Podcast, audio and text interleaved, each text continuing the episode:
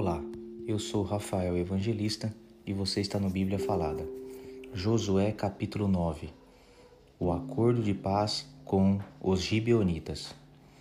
Todos os reis que viviam a oeste do Rio Jordão, tanto os das montanhas como os das planícies, e também os reis de todo o litoral do mar Mediterrâneo até o Líbano ficaram sabendo disso.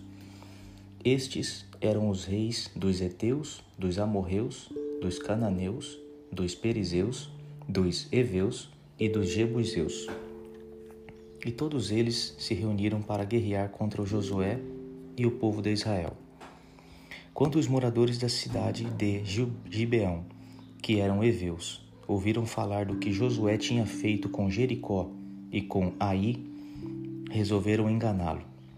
Pegaram comida e carregaram os seus jumentos com sacos velhos e com odres rasgados e remendados cheios de vinho. Calçaram sandálias velhas e remendadas e vestiram roupas bem gastas. E levaram para comer pão seco e bolorento. Eles foram até o acampamento de Gilgal e disseram a Josué e a todos os homens de Israel: Nós estamos chegando de um país que fica bem longe daqui. Façam um acordo de paz com a gente. Porém, os homens de Israel disseram: Pode ser que vocês morem aqui por perto. Como é que podemos fazer um acordo de paz com vocês? Estamos prontos para ser seus empregados, responderam eles. Quem são vocês? De onde vêm? perguntou José. Os gibeonitas responderam: Nós, os seus criados, somos de um país que fica muito longe e viemos até aqui porque ouvimos falar do Senhor, seu Deus. Ouvimos as notícias de tudo o que ele fez no Egito. E também soubemos o que fez com os dois reis amorreus a leste do rio Jordão, a Seom, rei de Resbom, e a Og, rei de Bazã, que vivia em Astarote os nossos líderes e toda a gente nos mandaram preparar comida para viajar. Eles nos mandaram encontrar com vocês e dizer: Estamos prontos para ser seus empregados. Façam um acordo de paz com a gente. E vejam só o nosso pão. Estava quentinho quando saímos de casa no começo da viagem. Mas olhem, agora está seco e bolorento. Quando enchemos de vinho esses odres, eles eram novos, mas vejam, agora estão rasgados. As nossas roupas e as nossas sandálias estão gastas por causa da longa viagem que fizemos. Os homens de Israel aceitaram a comida deles, porém não pediram conselho a Deus, o Senhor. Josué fez um acordo de paz com os gibeonitas, prometendo que não seriam mortos. E os líderes do povo de Israel juraram que cumpririam a sua palavra. Três dias depois de feito o acordo, descobriram que aquela gente morava perto.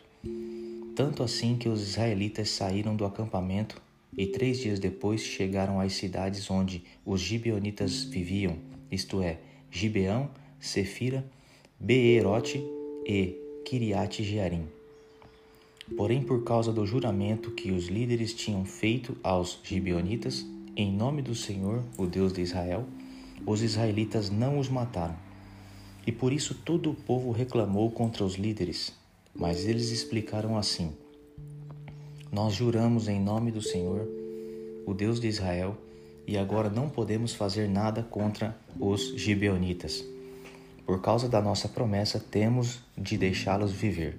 Senão, Deus nos castigará. Deixem que eles vivam, mas terão de cortar lenha e carregar água para nós. Foi isso o que os líderes disseram. Então Josué chamou os gibeonitas e perguntou: Por que vocês nos enganaram, afirmando que vinham de perto, de longe, quando vivem aqui mesmo?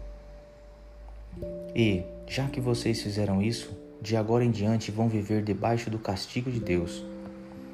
É do povo gibeonita que sairão sempre os escravos para cortar madeira e carregar água para a casa do meu Deus.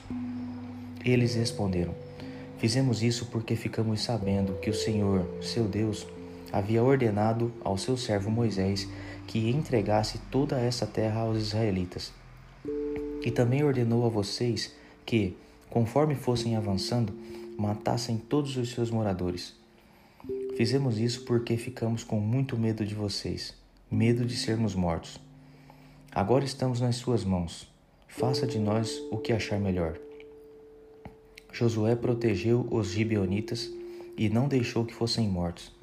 Mas aquele dia em diante, ele os obrigou a serem carregadores de água e rachadores de lenha para o povo de Israel e para o altar de Deus, o Senhor. E até hoje eles continuam fazendo isso, trabalhando no lugar escolhido por Deus para a sua adoração.